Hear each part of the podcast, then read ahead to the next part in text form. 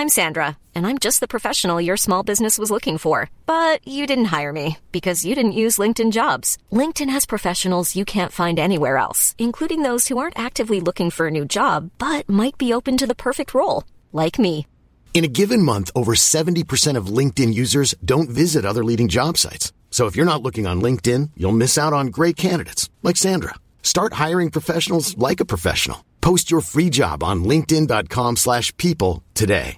Hey, it's Paige DeSorbo from Giggly Squad. High quality fashion without the price tag. Say hello to Quince. I'm snagging high-end essentials like cozy cashmere sweaters, sleek leather jackets, fine jewelry, and so much more. With Quince being 50 to 80% less than similar brands. And they partner with factories that prioritize safe, ethical, and responsible manufacturing. I love that. Luxury quality within reach. Go to quince.com slash style to get free shipping and 365 day returns on your next order. Quince.com slash style. Burrow's furniture is built for the way you live. From ensuring easy assembly and disassembly to honoring highly requested new colors for their award-winning seating, they always have their customers in mind. Their modular seating is made out of durable materials to last and grow with you. And with Burrow, you always get fast, free shipping. Get up to 60% off during Burrow's Memorial Day sale at burrow.com slash ACAST. That's burrow.com slash ACAST. burrow.com slash ACAST. Hello there, and welcome to episode number 587 of Smart Podcast Trashy Books. I'm Sarah Wendell. With me is Amanda, and it's time for another Romantic Times Rewind. We are going back to June 2014 to look at the nearly 300 new books that were reviewed in RT Book Reviews. So you're going to come on a journey with us through historical and contemporary and thrillers. And we're going to learn about cattle fraud. It's going to be really fun. Also, I want to apologize in advance. Neither one of us can say minutia, which is a word I really struggle with. So when we get to that part and I say it wrong like six different ways, I know if you're like me, that's going to drive you nuts. So I apologize in advance. I have been practicing, but there are some words that my brain is just like, yeah, no, we're not, we're not doing that. I want to say thank you to Shannon Stacy and Angela James for providing me the digital copy of this magazine. Y'all have been so generous in sending me Romantic Times. I can go all the way back to like 2001 now. It's amazing. So thank you so, so much. And a reminder, you can find all of the Romantic Times Rewind content, the show notes, the images, and the podcasts at rtrewind.com or romantictimesrewind.com, whichever one sticks in your brain better. A very special hello and thank you to our Patreon community. If you have supported the show, thank you. You are keeping me going each week. You are making sure every episode has a transcript that is hand compiled by Garlic Knitter. Hi, Garlic Knitter. I want to say hello to Carrie A, who recently joined. So many new people have joined the Patreon community. And if you do, you get bonus episodes. You get a fabulous Discord where we all hang out and tell bad jokes. It's lovely. Monthly pledges start at $1 a month, and it would be awesome to have you join us. Have a look at patreon.com slash smartbitches. And speaking of, I have a compliment this week to Megan L. If your personality were a blend of perfume, the description for it would describe top notes of empathy and warmth and a profile that contains elegance and effortless style. And of course, it would be a bestseller. Thank you again to the Patreon community for keeping me going. Support for this episode comes from Lume Deodorant. It is finally cooling off. I no longer feel like I live in a bowl of soup, but I still love the toasted coconut scent of my Lume deodorant. And we have a special offer just for you. New customers get $5 off Lume starter pack with code SARAH30 at lumepodcast.com. That's L U M E P O D C A S T dot com. Now, I have told you about how much my family likes Lume, and I got the starter pack, and 90% of it disappeared, and I never saw it again. But I did hear back from the teenagers that, hey, this stuff really works and it doesn't smell weird, which, okay, fair. The nice thing about Lume is that it has a bunch of different scents that you can choose from. I really like the lavender sage, it's not too overpowering, but Lume also offers a soft powder scent, minted cucumber, or completely unscented, which I know is very appreciated by many people. Lume is formulated and powered by mandelic acid to stop odor before it starts. It's more like a pre odorant. And I have seen it recommended on Reddit for different body odor problems that people have, some of which are really debilitating. And people are like, you should try Lume. And I'm like, oh, I've, I've heard of that. Lume Starter Pack is perfect for new customers.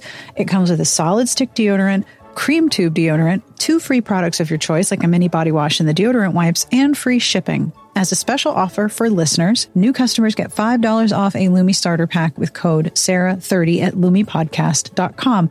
That equates to over 40% off your starter pack when you visit lumepodcast.com and use code Sarah30.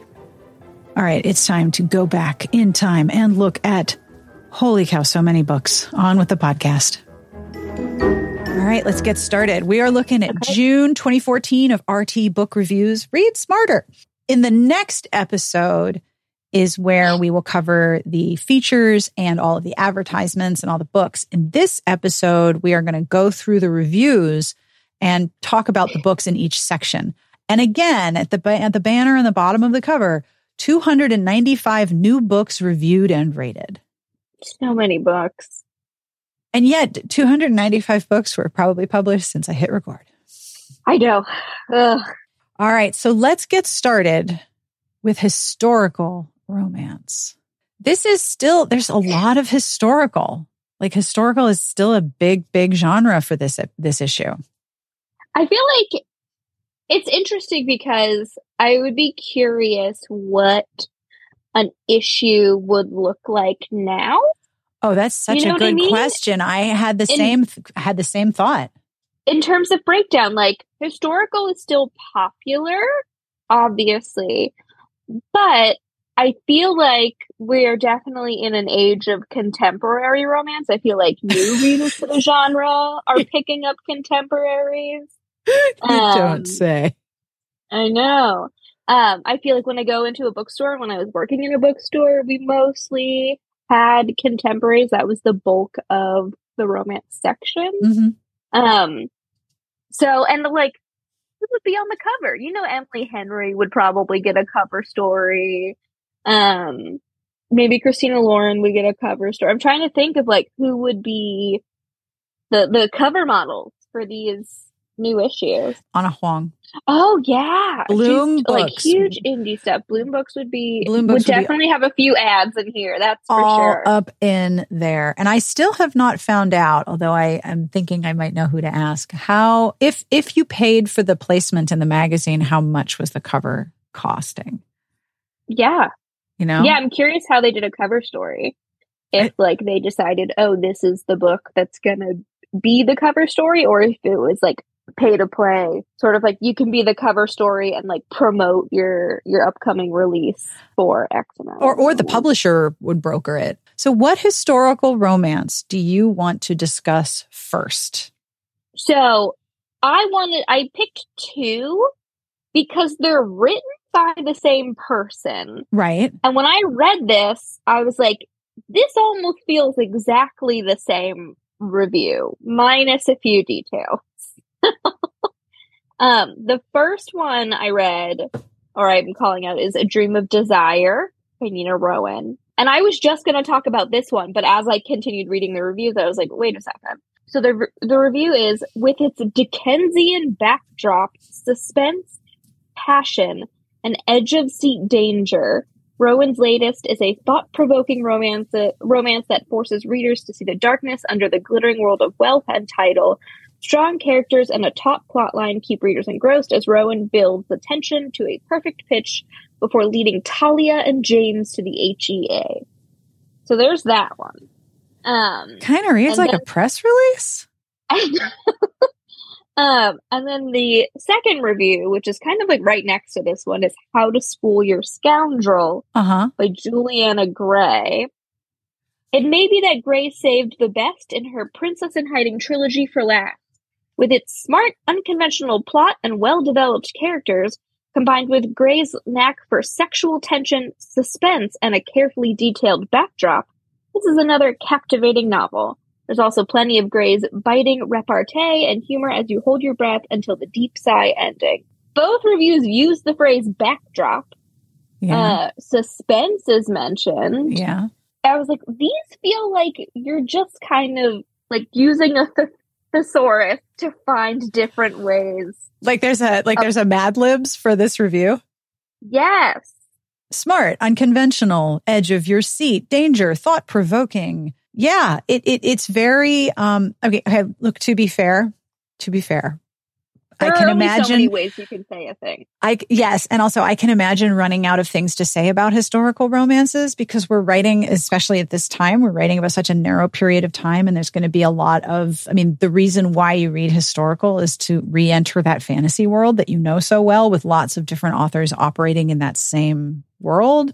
Like I can, I can understand running out of things to say about historical romances when you're reviewing this many of them. Also, did you know Juliana Gray is the pseudonym of Beatriz Williams? No. Yeah, Juliana Gray was her historical romance uh, pseudonym. She is, and that's that's public. I'm not saying like I'm not talking out of school here. Juliana Gray is the pseudonym of New York Times bestselling author Beatriz Williams, author of The Wicked City, Along the Infinite Sea, Hundred Summers. Those Yeah. are very similar though. So my pick for this month is I the, had a feeling you'd pick this one, given the Virgin of Clan Sinclair. Last month we had the Witch of Clan Sinclair, but she wasn't actually a witch. She was like a feminist activist, which okay. This Sure. this year is a Virgin of Clan Sinclair, and that title seems to be accurate in that there are virgins. but No I just want to explain to you what's happening. Okay. This is the review. It's a it's a four and a half star top pick. Each Sinclair novel is more delightful than the last. With this clever, sexy, fun, and fast read, Ranney will make readers smile, laugh, sigh, and just revel in her storytelling. So here's the here's the here's the summary, and I'm not making this up. This this sounds absolutely incredible. I'm get okay. E L L I C E. I'm guessing that's Elise. I'm guessing too. Okay, Elise Trailer is the image of a quiet, refined young lady, but her imagination is wild. Elise is stunned when a man who closely resembles the hero of her book, Ross Forster, Earl of Gladstone, walks into her life. Elise stows away in his carriage, hoping to reach Edinburgh and get her book published. Ross discovers her manuscript under the seat, bad hiding place, realizing that if Elise ever publish it, people will believe he is her hero and his political career will be ruined. He'll do anything to stop her, but he doesn't plan on being caught in a compromising situation and having to marry her. Elise must convince Ross her book is nothing more than a delicious dream, but she is about to discover that real life could be better than fiction. So what we're talking about here is some fanfic. I mean, even unintentional fanfic, like there are some books that we we've read or seen that are that are clearly, oh, this author was envisioning this celebrity when they were writing this. That is obvious. so much. Yes. But this woman has never met this man before. Yep. And it's just pure coincidence that the attributes that she's given to her fictional hero match This him. guy. Like, I wonder how vague the description was, or if like she, like he, if she describes a weird birthmark that he also has. but like, if she's just describing him as a hunky dude with like brown hair, And okay, think about how similar all of the romance heroes are in historicals. The muscly thighs, the small waist, the tight jacket, the hair. It's usually a little bit too long for fashion. No one's walking around with that Brutus cut that was so popular. Like she she could just be describing a historical romance hero and this guy's like, "Wait a minute, that's me." Yes, you and every Like, wow, other full of hero. yourself. Yeah. But also I weirdly I was thinking about this. So we had a rec league go up today on the mm-hmm. 19th about mm-hmm. body diversity and heroes Yes. because someone was like, they're always ripped. They're always have like an eight pack or a 12 pack. It's And true. I'm like, yeah, even in historical romances, there are rippling abs. And I'm thinking, okay, I can understand how people today have rippling abs because they spend so much time in the gym. They they know the science of like bulking up or cutting or whatever. But if you're a historical romance hero, what are you doing to get those abs?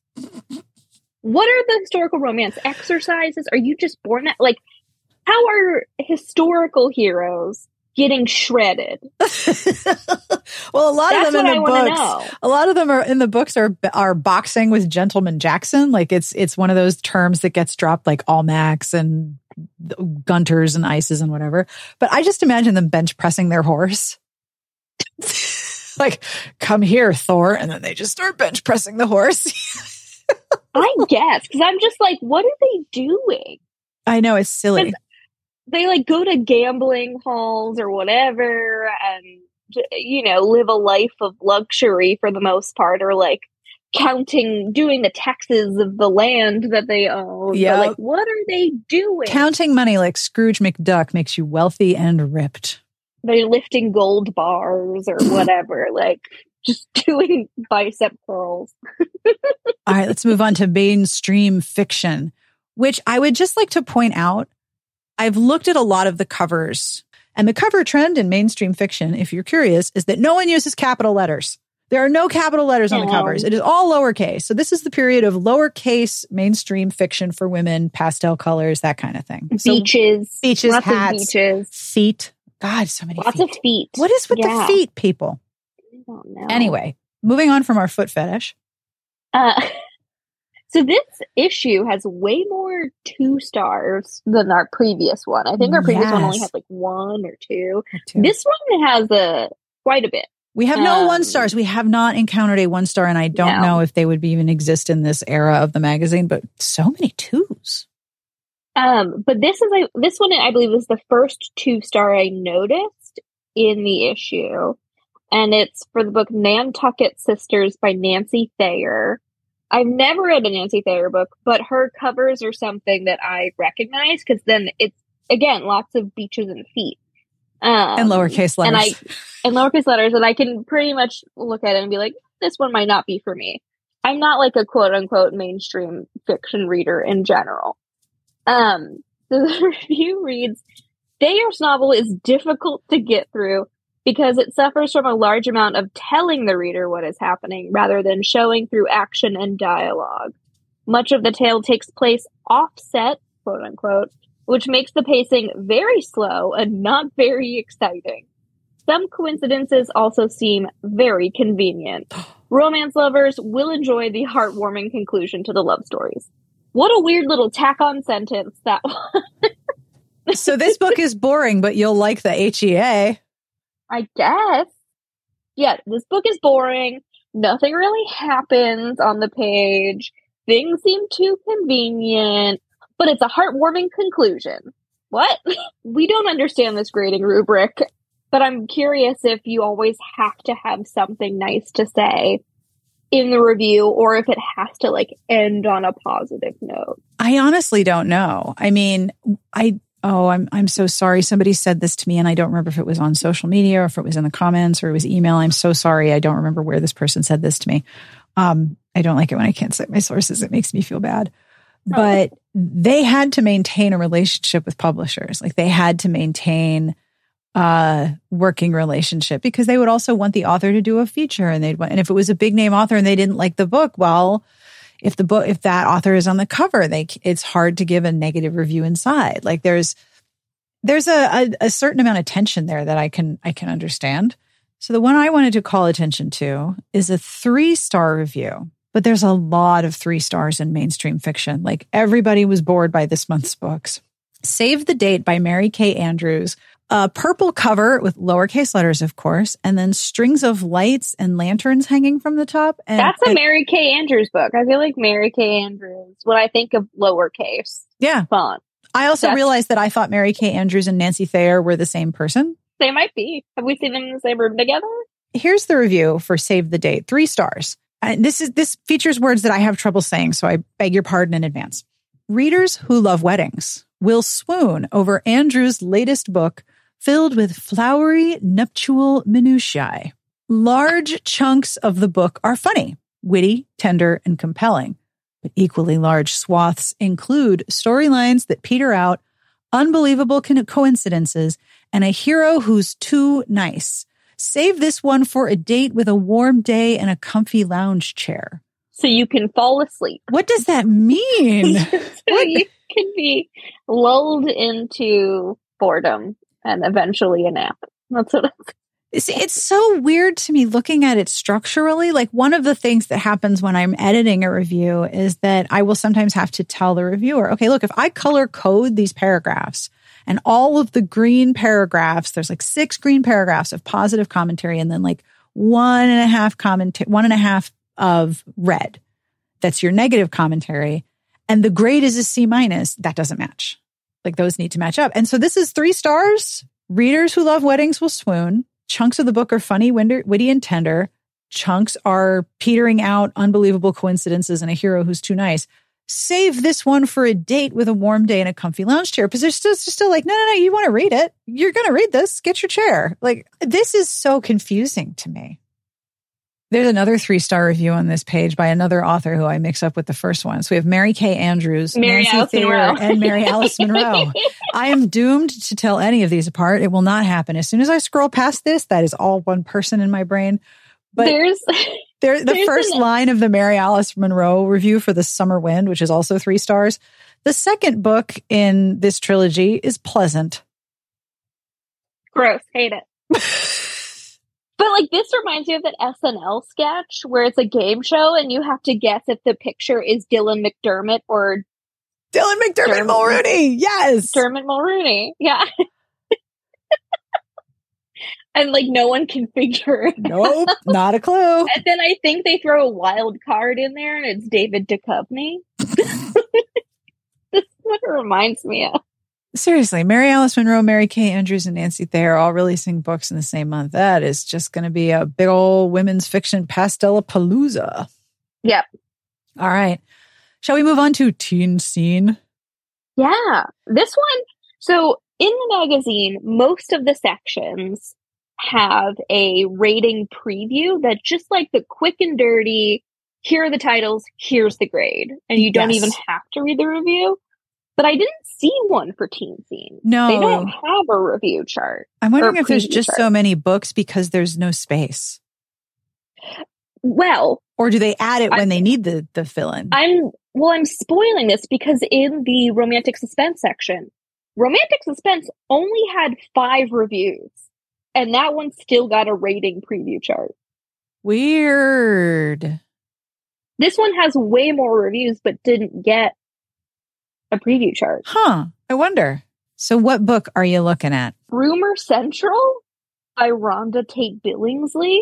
54. No, it's ReShonda. ReShonda oh, Tate. oh, ReShonda. Billing. I Rash- wrote it down. ReShonda. That might have been Billing- autocorrect. Yes. The the review and this one got 4 stars and it says these frenemies are bringing mucho drama Oh, no. as a kidnapping, rumors and more make this a spring break trip to remember. Always entertaining, Billingsley once again tells a drama-filled tale that's sure to entertain. Wait, I'm sorry. Uh, Wait. Always entertaining. Sure to entertain. And drama-filled and mucho drama. Mucho drama? Really? Mucho drama. Oh. Uh, to make it worse, uh, it's said in Cancun. Oh, okay. So my pick is also on the same page. Mine is a two star review dun, dun, dun, for a book called The Dark World by Cara Lynn Shultz. So this is the review. Shultz's newest novel leaves much to be desired. Ouch. In a genre where demons are quite commonplace, Shultz does little to set her story apart. Paige and her romantic interest, Logan, also feel like unfortunate stereotypes. Stick a pin in that. Though not entirely without its charms, The Dark World is not a memorable read. So that is like, if you were going to tell me that was a one star review, I would believe it. That is ooh, harsh. But there's still something positive, though not entirely without its charms. just a little bit of okay here's yeah the first thing i thought before i read the summary was stereotypes of what paige and logan feel like unfortunate stereotypes. Stereotypes of what? Who? What is the problem? This is this is the same reaction i have when someone says something is problematic. Okay do you mean that it is racist and colonialist or do you mean that it has a bad smell? Like what are you trying to Yeah. say here? And Yeah. stereotypes of what? Like if you're going to knock something for being stereotypical, are we talking racism? Are are we are we talking like she's like every other paranormal teen hero? Like, what's the deal? Yeah. Do do we find out? No, we do not. Paige Kelly has always been a little abnormal. Her best friend's been dead since the 1950s, after all. but nothing prepares her for being attacked by a fire demon in detention. Suddenly, Paige is in training with a warlock, learning to defend herself against sinister forces. And if she makes one wrong move, she will find herself in the dark world, the very place from which her enemies have come. I mean, if anyone can handle a fire demon showing up in detention, my money's on a teenage girl. Are you kidding? It's like the opening of every new incarnation of uh, Power Rangers. There's always a moment whenever, whatever the alien creatures are who are assembling this earthly team, they always say something about how teenagers have limitless energy and don't need a lot of sleep. We have to get some teenagers. Yep. If you're going to battle the dark world and you're going to be training as a demon in detention, you got to get a teenager because I'm not doing that. Well, like I was, I was once a teenage girl, and you couldn't tell me shit. And if you told me that, hey, watch out, a fire demon's going to show up at detention, I'd be like, so what? To I have to do weightlifting on my period. I can handle this. Like, and besides, you grew up in Florida. Fire demon is like the third least interesting thing that happened that day. I know. do we have a pelican riding a gator? No, then I'm not worried. Is there a like, lizard in the bathtub? No, fire demon in detention is like whatevs, deeply unimpressed. So the two star reviews really don't explain very much. No, they really don't. I mean, it's. I'm guessing they're like limited by word count. Yeah. So science fiction and fantasy. Tell me what's your pick. Called Crown of Renewal by Elizabeth Moon, and I'll explain why. But afterwards, I was like, James Davis Nicoll, who was the reviewer for this one, I was like, "You're a mad lad for this one. You're you're mad for this." Um, and so the review reads, "Although Moon warns the reader not to dive into this series with the fifth book, the work does stand on its own. And while Crown of Renewal, Crown of Renewal may be the final book in this particular series." There is clearly still room in its world for more stories. The fifth and final novel in the Paladin's Legacy series, this work resolves long-standing issues in a suitably dramatic manner that should satisfy readers new to the series and those who have followed it from the beginning. I'm sorry, you are advising people that it is okay to read the fifth and final book of a series when you just mentioned that it resolves long-standing issues in a suitably dramatic manner. Amanda has her head in her hands. She cannot she cannot process this this advice. The author herself apparently states in the book, "Do not start here." well, and he's like, "No, it's fine. Trust me." okay. okay. All right. So this section also has a two star review, which I am going to talk about. This is The Memory of Water by Emmy Itäranta. And I might be saying that wrong because the A has double dots. An umlaut. It has an umlaut. Thank you. That's what that's called. I was going to say that's not a tilde. That has another name. Memory of Water has a strong potential thanks, thanks to a great backstory and wonderful world building. But ultimately, it's missing too many pieces to be even remotely satisfying. At one point, the lead, Noria, listens to a secret recording so important that the rest of the book hinges on it, yet the reader is not privy to a single word.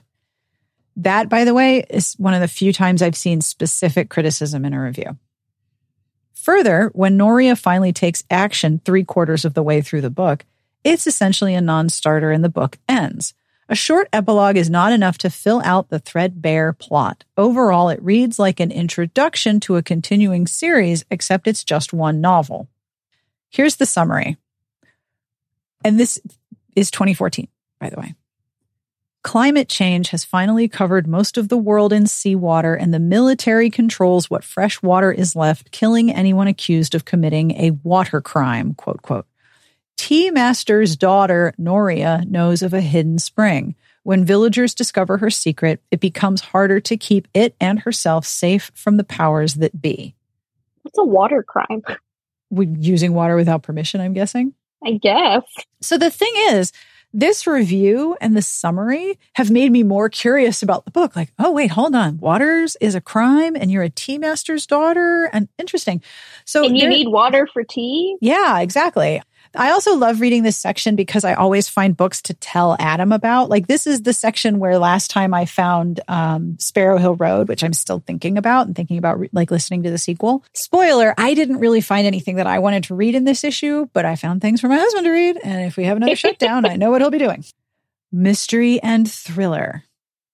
Yeah, so this is another one that has like three stars, and I'm like, how? how does this have three stars? It's called Without You by Saskia Sarginson. And the review is Sarginson's latest is an extremely well written but emotionally distant affair. The reader never truly engages with any of the characters except for Faith, the sister of the supposedly drowned Eva. Spoiler Her alert, face- my God. I know. Her faith uh, keeps her believing that her sibling is still alive and helps with the narrative that jumps too much in both time and viewpoint. It takes a few lines of text before it becomes clear who is narrating the scene. The prose sings, but it's too bad the rest of the book does not resonate. Three stars. This is one of those reviews where the text and the star rating don't really match. Because at the top, in the key that they have, three stars is enjoyable, a pleasant read. It doesn't even match their own rubric as published. I paid really close attention to this section because I'm always I'm um, I'm really curious how in this one review section for mysteries and thrillers there in mystery suspense and thriller reviews the title has little descriptors above it so you know if it what it is. So for example there's mystery amateur sleuth series, thriller, psychological, suspense. So they're trying to put a lot of slightly different genres in one place which which is a weird cohesion. So it's I mean it's not surprising that the rubric doesn't fit everything, but also yikes. So there's a book on page 64 where there was one word that made me go, "Oh, well that's not for me." And that word is gut-wrenching. No, thank you. I am not reading a book that is gut-wrenching. I know that gut-wrenching as a genre has its fans. The book I do want to talk about is on page 66 and it is called Deadly Decor. Dun, dun, dun. Is it a cozy? They love a, a love an alliteration. Oh yeah, it is a mystery amateur sleuth. Am, am- I can't say the word sleuth. Amateur sleuth series. Nuptial minutia with sleuths. Nuptial minutia. Four stars. This is by Karen Rose Smith. The second entry in this entertaining series takes readers on a great ride. The storyline is enjoyable, and when the truth is revealed, readers will be surprised by the killer's motive. The zany, complex characters will hold readers' interest. A nothing burger. That is the most nothing burger. That is a burger made of styrofoam peanuts. Like what We're in the chomping on air. There's nothing happening. So okay, so you you you hear that, and it's like okay, whatever. You know, it it, it this it's this is like that review earlier that was like this book was pleasant. Okay, so this is a four star review, four stars, compelling page turner. That is not the same. Yeah, same nothing about this seems like compelling wow. or I'm or gonna turning. blow through this. Yeah. So here's the here's the summary, and it's kind of wild. Hiring for your small business? If you're not looking for professionals on LinkedIn, you're looking in the wrong place. That's like looking for your car keys in a fish tank. LinkedIn helps you hire professionals you can't find anywhere else, even those who aren't actively searching for a new job but might be open to the perfect role. In a given month, over 70% of LinkedIn users don't even visit other leading job sites. So start looking in the right place. With LinkedIn, you can hire professionals like a professional. Post your free job on linkedin.com slash people today. If you're looking for plump lips that last, you need to know about Juvederm lip fillers. With Juvederm Volbella XC and Juvederm Ultra XC, your lip look, whether it's subtle or bold, can last up to one full year with optimal treatment and no additional maintenance. Find a licensed specialist and see if it's right for you at juvederm.com today. That's J U V E D E R M.com. Add fullness to lips in adults over 21 with Juvederm Volbella XC or Juvederm Ultra XC. Do not use if you have severe allergies or a history of severe allergic reactions, or if you're you're allergic to lidocaine or the proteins used in Juvederm. Tell your doctor if you have a history of scarring or taking medicines that decrease the body's immune response or that can prolong bleeding. Common side effects include injection site redness, swelling, pain, tenderness, firmness, lumps, bumps, bruising, discoloration, or itching. As with all fillers, there's a rare risk of unintentional injection into a blood vessel, which can cause vision abnormalities, blindness, stroke, temporary scabs, or scarring. For full important safety information, visit juvederm.com. Decorator and home stager Caprice DeLuca's sister Bella and her husband Joe have hit a rough patch with the announcement of Bella's unexpected pregnancy. Doubting her marriage, Bella seeks out a former boyfriend, painter Bob Preston. Caprice finds herself knee deep in another murder when Bob's body is found. Caprice must find the real killer before it's too late for Bella and her husband. Readers will be surprised by the killer's motive. The zany, complex characters hold interest. It's a great ride. What? that's a wild one, right? Like that's just Yes. so then the, the house is a person is a house stager and a decorator and like okay. This is one of those things where I'm just like, you have no business investigating murder. What are you doing? this is not your wheelhouse. Stop touching a dead body. So there you go. Big nothing burgers. Let's move on to inspirational. So, inspirational, I think so far has been my favorite category. Really? And I Why? don't- I don't read inspirational No. at all. But the last one we did, I think the inspirational I picked was uh When Love Stirs or what something like that, where it With was the great hat. The, yeah, the great hat and the what it's historical, which was surprising. And she wants to make hospital food more nutritious. Yeah, she's a dietitian. Um, yeah. So I found another weird I can't wait. Tell me everything. So I'm gonna read the review and then I need to read the summary. Um, this is historical inspirational called Full Steam Ahead by Karen Witemeyer, and it's four and a half stars. Witemeyer's latest is Full Steam Ahead Good. Readers will appreciate the research the author has done to give her story depth and give her characters added dimension. They will also enjoy the solid storyline, mystery elements, and humorous moment, humorous moments. Christian fiction fans, look no further. White does an excellent job showcasing the characters' growth in their faith and how forgiving oneself is paramount to one's personal relationship with the Lord. Okay. And then I'm like, why is it called Full Steam Ahead? Are there trains? What's going on? So I, then I needed to read the summary. This, oh my God. oh my God. Ever since the boiler exploded aboard the Louisiana, Darius Thornton has been trying to find a way to prevent another deadly disaster. Nicole Renard's father is deathly ill, so she leaves home in search of a husband and heir for their father's shipping business. Nicole finds herself taking a secretarial position for a reclusive scientist obsessed with boilers. As Nicole and Darius grow closer, will she be able to tell him the truth about why she left home? I'm crying. Oh my goodness. If reclusive scientist obsessed with boilers. And I believe the cover has them getting close next to a boiler. Oh yeah, I, If I I, remember the if you scroll up, it's in the ad above this page. I have this marked for the um for the ads discussion because the expression on her face is amazing. And he's Yep, he's literally blowing hot steam at her, by the way. yeah, well, he's obsessed with boilers. Hot Oh boiling steam. Oh So- Yeah, the the inspirational category so far has been my absolute bonkers favorite. obsessed with boilers. He's obsessed with boilers. It's kind of like the even more niche like model train fanatic, Oh right? my God. Not just the train, just the Because boiler. it's very specific. It's just the he's obsessed with boilers. Okay, I'm gonna have to pull myself together. I keep trying to be like, okay, let's move on, and then I just Yep. obsessed with boilers. Um, all right, hang on, let me just write that down. That's the title of this episode. Obsessed with boilers. with boilers. Well, we did say yes to the dress. Now we're obsessed with boilers.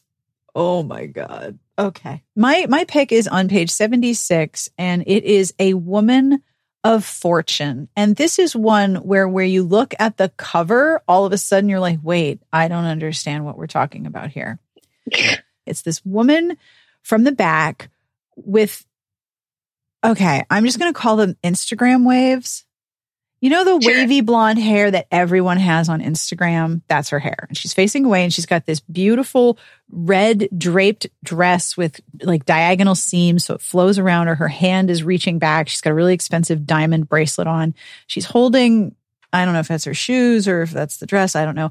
But she's facing away and it's kind of breezy. Like you could put her on a beach and I'd be like, uh, story checks out. But she's looking out Yeah. over a brick road with lots of lamps and flowers and then like a, a ranch gate at the end.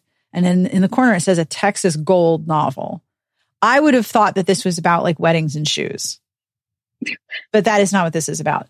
A Woman of Fortune is mainstream, uh, inspirational. It gets four stars. It is by Kellie Coates Gilbert. Here we go with some absolutely scintillating review writing. Claire is a strong female lead. Wow, don't you want to continue?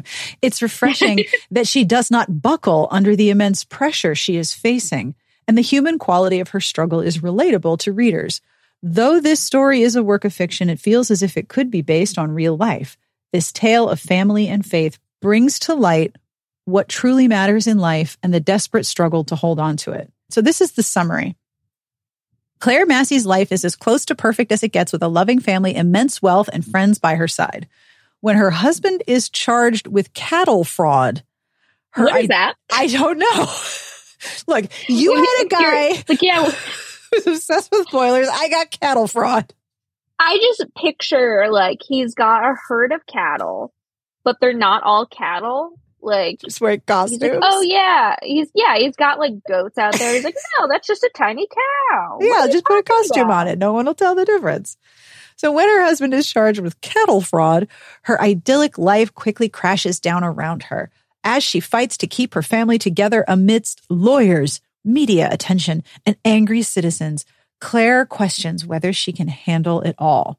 Look, unless you sign a prenup, divorce him, take half, and you're good. Yeah. If he's committing cattle fraud and you don't know about it, he's obviously set you up to be to to to have to deal with it and hasn't really been honest with you. And again, what the f- Okay, I'm going to google it. Cattle fraud. Yeah, what is that? The first result is ghost cattle.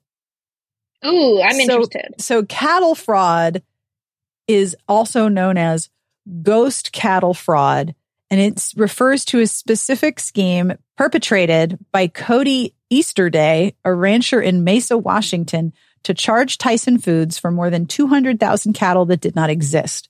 From 2016 until 2020, when Tyson discovered the missing cattle, Easterday submitted invoices totaling more than $200 million. So he's saying, oh, you like this company has access to my cattle, which is like 200. Yeah. But he actually did not have 200 cattle. Yes. He entered So- into a feeding agreement with Tyson in 2010, and under the terms of the agreement, Tyson would pay the cost of obtaining and caring for between 145,000 and 180,000 cattle annually, and then pay Easterday the market value of the cattle minus the amount already paid, plus 4% interest on those amounts when they went to slaughter. Easterday ranches at that time produced 2% of Tyson's cattle. So basically, he was billing them for cows that didn't exist. They were ghost cows. Yeah, because Tyson probably didn't have the land. So he's like, No. we'll just, you know, have you take care of the cows. We'll pay for the care. But you take care of them. Wait, here's the thing though. This is what's wild. This the fr- if I if I Google cattle fraud, the result I get is ghost cattle fraud, and these stories are from 2022. So, what was the big cattle fraud story in 2014 that might have inspired this? I don't know. I'm not up to date on any cattle news. I know nothing Or- about cattle fraud. All right, so let me look at cattle fraud. What do you want to say? 20 2014. 2013. Yeah. All right. So there's a link from the Department of Justice and the Federal Bureau of Investigations and the IRS. And then cattle fraud is increasingly large source of illicit funds, much of which is subsequently laundered through financial institutions. So not only is it fake hmm. cows, but it's money laundering. Okay. Okay, so I get it. Still, if your husband is out there committing federal crimes, then you you you got to divorce him because he's uh, he's making his problems your problems. I think it is so wild, by the way, that the entire premise of this book, the entire premise of this book is for you to feel bad for this woman who is extremely rich and then is having her wealthy lifestyle compromised by her husband's actions. Her husband's cattle fraud. Cattle fraud. Lawyers, media, and citizens. She, her life is perfect and her husband fucked it up. How dare he? Leave that man take his money. Moving on to romantic suspense. As we mentioned, there's only five here. There's five. So there weren't a lot to choose from to talk about. Yeah.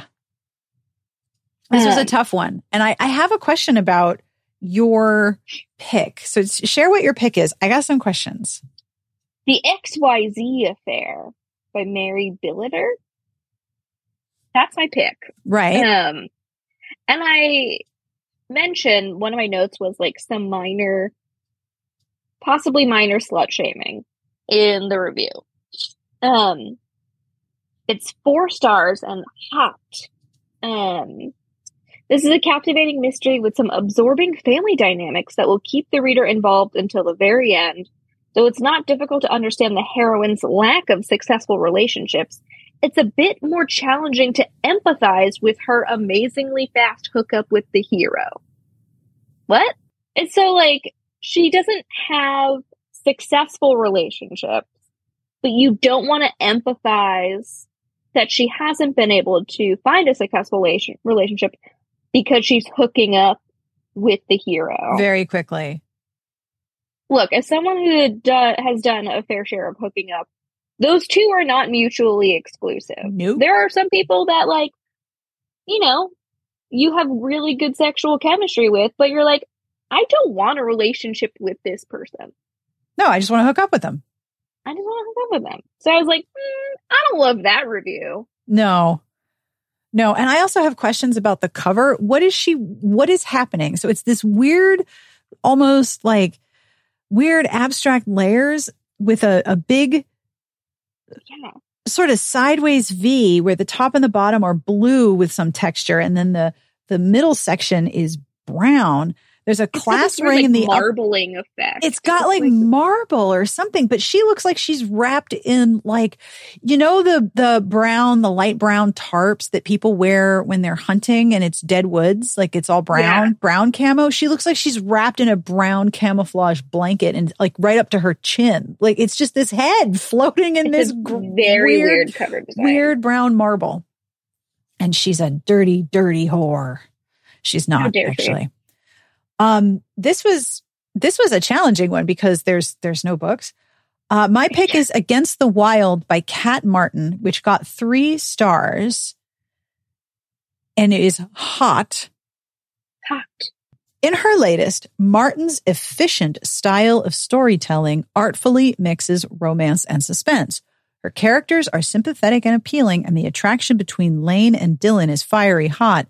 Though the plot is interesting, the slight lack of depth in a few of the characters takes the shine off an otherwise enjoyable read. What is a slight lack of depth in other characters? What does that mean? What And like side characters, do they need to be deep? I, I, mean, if she's know. got an efficient style of storytelling, then she's going to be a very fast storyteller. So I'm not expecting, if that's the kind of book I'm reading, I'm not expecting the side characters to have lots and lots of lots and lots of depth. Also, I will, of course, be talking about this cover because that is the most phallic plane I have ever seen. Is an extremely phallic airplane, that book. Yeah, and it's it's where it's placed is yeah, pretty. it's very specific. We know what it meant, what it would, what it means. We know what you're doing here. Yeah, we can we, we we we see what you've put down and we are not picking it up. Shall we move on to contemporary because there are a few, Yes, but none with two stars. There's so many reviews and they are all once again, we have that compressed rubric. We have three, four, four and a half, four and a half TP. I can't get over TP. TP. All right. Um, so so I picked a review for What a Woman Needs by Judi Fennell, which got four stars. Um, Fennell's latest is a romantic story of widow Beth and the second Manley brother, Brian. The engaging descriptive writing will draw the reader in, and Fennell's knack for believable dialogue will keep them hooked. Smooth pacing and an amusing plot make this modern day made, as in M A I D, made to order romance worth the read. Um, I just want to point out that the hero is a movie star named Brian Manley. what a name. And the, the woman is a widowed single mother of five children. Working as which- a maid for his sister's cleaning service. Ryan Manley, though. Man. I can't get over it. So mine is on page 82. My pick is, okay, I love this. This is a four and a half star top pick gold, which gets flagged in the review summary as four and a half G. So it's not four and a half TP, it's four and a half Gs. So we got four and a half G's for The Troublemaker Next Door by Marie Harte, four and a half star Scorcher top pick gold. Which again, I don't understand the difference between top pick and top pick gold, but okay. This review has everything. Strong, sweaty, and lusty sex scenes are critical in a romance novel. Are they though? Anyway, but they're not enough to sustain an entire story. Thankfully, Harte also includes an amazing storyline filled with strong willed characters and a reluctant love affair. But back to the love scenes, they will make readers sweat. Ugh. And Harte does an awesome job of visually painting the picture of the two lead characters. Readers will get caught up in this story and feel like they have a front row seat to all the antics. Okay, so it's going to make you. Sw- there's a lot of sweating in this review. I don't want to sweat. Everything is sweaty in this review. But my favorite is the first line of the summary. Maddie is on a rampage against all men and for legitimate reasons. Meanwhile, we've got sweatiness. I'm just no. There's there's no. No, thank you. No, I don't need to be thinking about other sweaty readers. I don't want to think about myself. So I don't like sweating. I don't want to think about No. other people being sweaty. Like, what are you supposed to do? Like, go up to somebody on the subway and be like, "Oh, that's the sweaty book. Are you sweating?" I have a dear friend who's from LA and I love her so much, but we are two very different people. She loves being outside and in her words, uh thinks sweat is an aesthetic and No. I am the opposite. I am and not. we no. we're very good friends because we both respect and recognize our sheer differences in when it comes to being outside and being sweaty. She lives in Arizona now. So So for paranormal romance, we have a bunch of two star reviews. Um, but. I actually want to talk about one of the 4.5 star top picks. It is Airbound by Christine Feehan, four and a half stars, hot. And the only thing I just need everyone to know is that this book is called Airbound, and the heroine is a kidnapped air air elemental, and her name is Airiana, spelled A I R I A N A, Airiana. That's all I needed to tell you. Like, I don't need to say anything else about the book. It's Airiana. so I breezed, no pun intended, uh past this section because it blends right into urban fantasy. It so I didn't pick one until just now. Dun, dun, dun. Um, but in the spirit of also weird names, I want to point out Kiss of Wrath by Sandra Hill, uh, which is the Viking Vampire Angel series. Oh, Sandra. Hill, Va- Viking Vampire Angel Navy SEALs. Yes.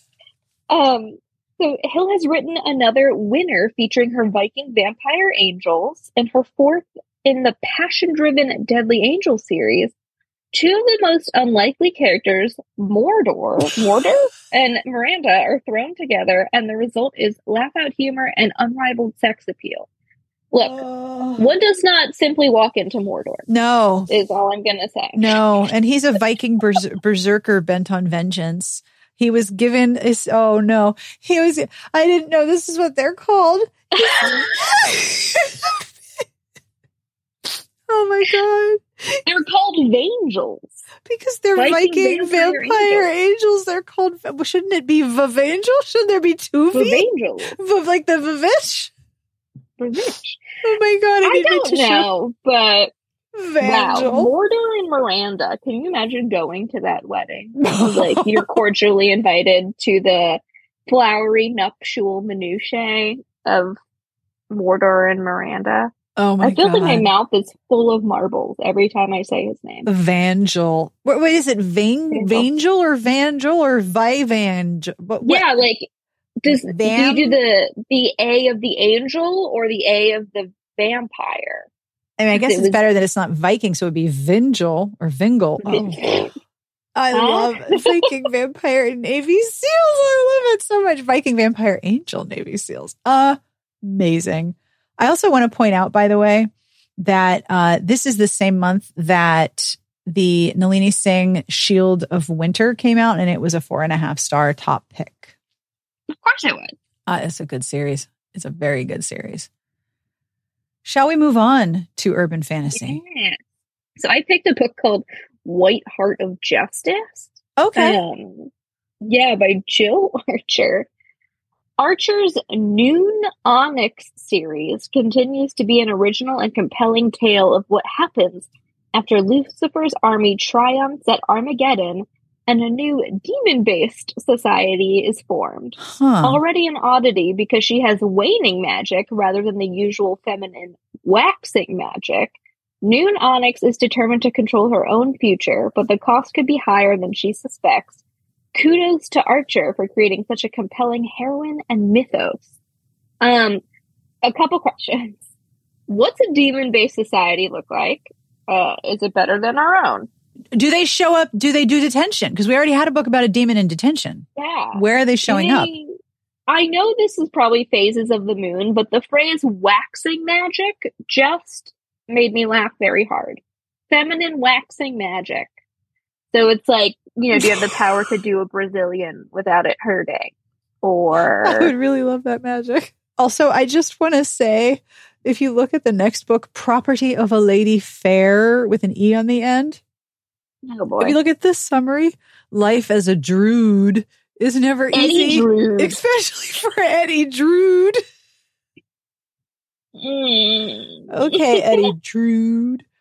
All right, I am going to page 106 to talk about uh, a particular book, but I also want to pull your attention to A Shiver of Light, Four Stars by Laurel K. Hamilton.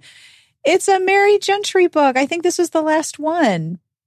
And it was four I- years since the series came out. That series was just wow. So much I was fucking on board that series. My mom was a huge Laurel K. Hamilton fan. And that's actually how I started reading romance was Laurel K. Hamilton and Merry Gentry. uh yeah, Merry Gentry. Um, which is a wild series to start with when you're like 15 years old. oh Um, yes. Oh yes. And I was on board for a while. And then I'm like, okay, I think I'm good now. Um Same with the Anita Blake series. oh yeah. That's how I felt. I was like, okay, I'm good now. One of our commenters, like 10 years ago, maybe more, said that Anita Blake just became a glistening orifice. Yeah. And look, I I prefer sex scenes in my romances, but I do have a limit. And I definitely found that limit reading the Merry Gentry. Yeah. Um, yeah, and I feel like she was writing poly romances oh, like before they became a thing. I Yep. feel like, oh yeah. which good for her. I love a why choose when you can have all of it. Um, but wow, Hmm. Merry Gentry takes me back, and also that was a lot of sex. Oh yeah. And she's having tri- triplets in this book. Uh, Mazel Tov Yeah. for your trip. Mazel tov for your triplets. the review I want to talk about is a two star review for The Given by Vicki Pettersson or Pedersen. And this is the review. The Given has some admirable qualities, but ultimately it's just an okay read. The main problem is that the high number of villains are all interconnected in different ways, creating a web of characters that are hard to remember and keep straight. As such, when the mystery at the heart of the series is finally solved, it still remains somewhat unclear. Further, while the protagonists are well developed, the motivations of the meddling heavenly beings are more nebulous. Overall, Pedersen's latest is just a little too murky to be enjoyable. Now, that's actually a fair critical review. I understand Yeah. the problem here. Yeah. I get it. Shall we talk about series? I'm wondering if I might need to divide these re- review episodes up because there's just so many reviews. There's, There's just so so much to talk about. These are some long ass episodes. Maybe people like the long episodes. If you like them long Maybe. or you'd prefer two, let us know. Um, so this is the series one, and I picked the Texans Baby by Donna Alward, which is then followed by the Seals Baby in reviews by Yeah. Laura Marie. Baby for keeps. funny. Yeah, random baby. When a one night stand results in pregnancy, Lizzie Barron knows she must tell the father before anyone else. But Chris Miller is not the rodeo competitor she believed him to be. He's an engineer. Oh no! Boo, he's an engineer. when she takes over running Barron Energies after her father is injured, she can't help feeling a bit guilty, yet pleased that Chris has accepted a promotion and will be living closer to her. Unfortunately, it ties Chris to a job and a future that he's growing unhappy with. It's a pleasure to see the mature way these two accept an accident that results in a miracle. no. The story will down. leave readers eager to see what's next for the Texas Rodeo Barons. But there's no Uh, Texas so- Rodeo Barons. He's an engineer. We just went over that. He's an engineer at apparently the company that she's now running, Barron Energies. Surprise! Um, He's a nerd. but I know, I was like, boo, he's a nerd. oh man. My pick is on page 116, Burning Desire by Kayla Perrin. This is just like, this is just so many romance heroes in one guy. This is the first line. Fire Department Captain Mason Foley left a lucrative career as an NBA player to dedicate his life to helping others. Nice. What, what, in what world does an NBA player not become a fire department captain? Shall we move on to erotica? Oh my gosh. Yes. So many two star reviews. Also, this is the month that Sweet Filthy Boy came out and it gets a four and a half star top pick. Loved this book. Loved this series. Is it erotic? Is it new adult? Let's call it both. It actually says erotic romance, new adult, Sweet Filthy Yeah, Boy, Christina Lauren. I definitely think it, it's probably like a little too spicy to put in the teen scene category. A Little with bit. Some other new adult. yeah. for sure. My pick is on page 122. There is a duology, and the duology has Megan Hart and Sarah Morgan in it. I would not put those two tastes together because Yeah. Megan Hart writes angsty, emotional, Yeah. erotic romance, and Sarah Morgan writes very emotionally sweet romances. Now, these are both from Cosmo's Red Hot Reads. So they were both part of that program. Basically, what happened was Cosmopolitan and Harlequin decided to team up and do these Cosmo Red Hot Reads, which would be novellas, and some of them would be excerpted in the magazine, and they would get like their own little branding. Um, and Cosmo and Harlequin were both super excited about it. But this Yeah. is a duology starring two authors who I would never have put together, like not ever once in my life.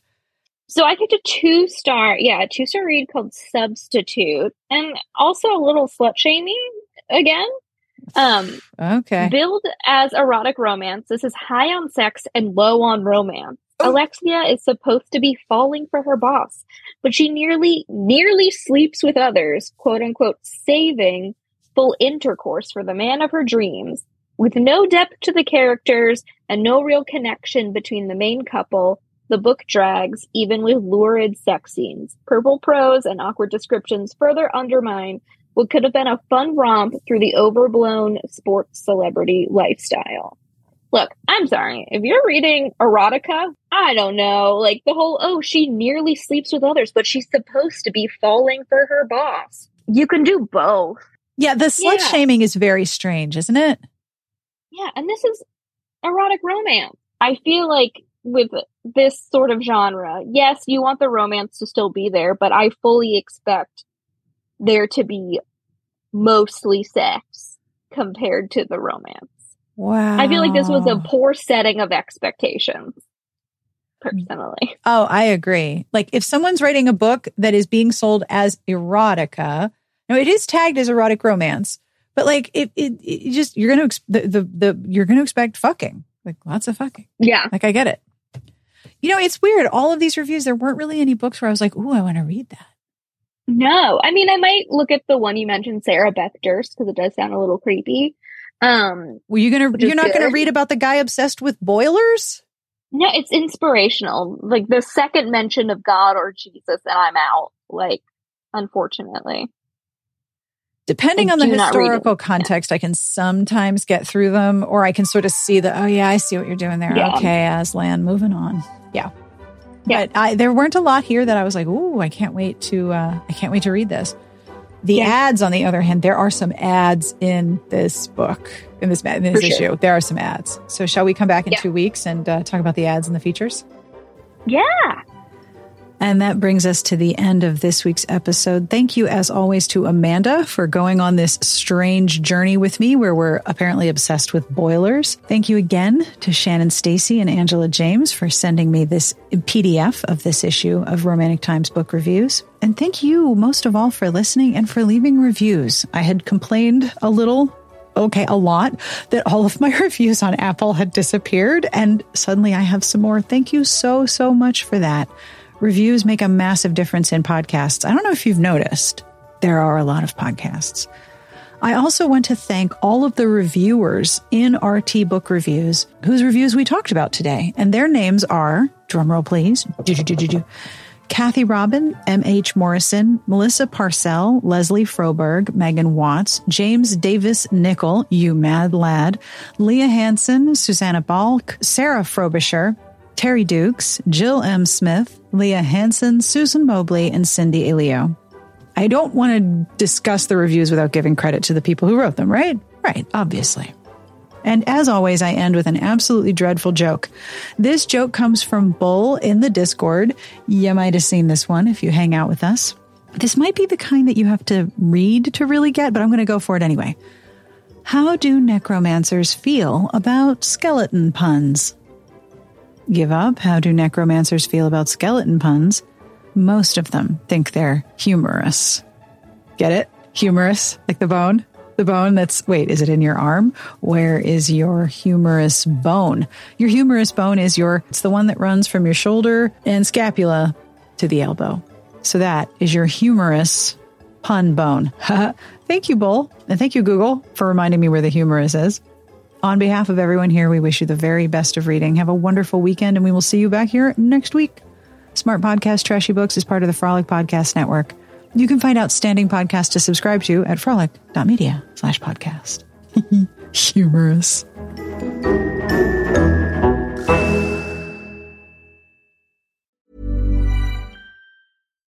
If you're looking for plump lips that last, you need to know about Juvederm lip fillers. With Juvederm Volbella XC and Juvederm Ultra XC, your lip look, whether it's subtle or bold, can last up to one full year with optimal treatment and no additional maintenance. Find a licensed specialist and see if it's right for you at juvederm.com today. That's J U V E D E R M.com. Add fullness to lips in adults over 21 with Juvederm Volbella XC or Juvederm Ultra XC. Do not use if you have severe allergies or a history of severe allergic reactions, or if you're allergic to lidocaine or the proteins used in Juvederm. Tell your doctor if you have a history of scarring or taking medicines that decrease the body's immune response or that can prolong bleeding. Common side effects include injection site redness, swelling, pain, tenderness, firmness, lumps, bumps, bruising, discoloration, or itching. As with all fillers, there's a rare risk of unintentional injection into a blood vessel, which can cause vision abnormalities, blindness, stroke, temporary scabs, or scarring. For full important safety information, visit juvederm.com.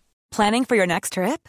Elevate your travel style with Quince. Quince has all the jet setting essentials you'll want for your next getaway, like European linen, premium luggage options, buttery soft Italian leather bags, and so much more. and is all priced at 50 to 80% less than similar brands. Plus, Quince only works with factories that use safe and ethical manufacturing practices. Pack your bags with high-quality essentials you'll be wearing for vacations to come with Quince. Go to quince.com slash pack for free shipping and 365-day returns.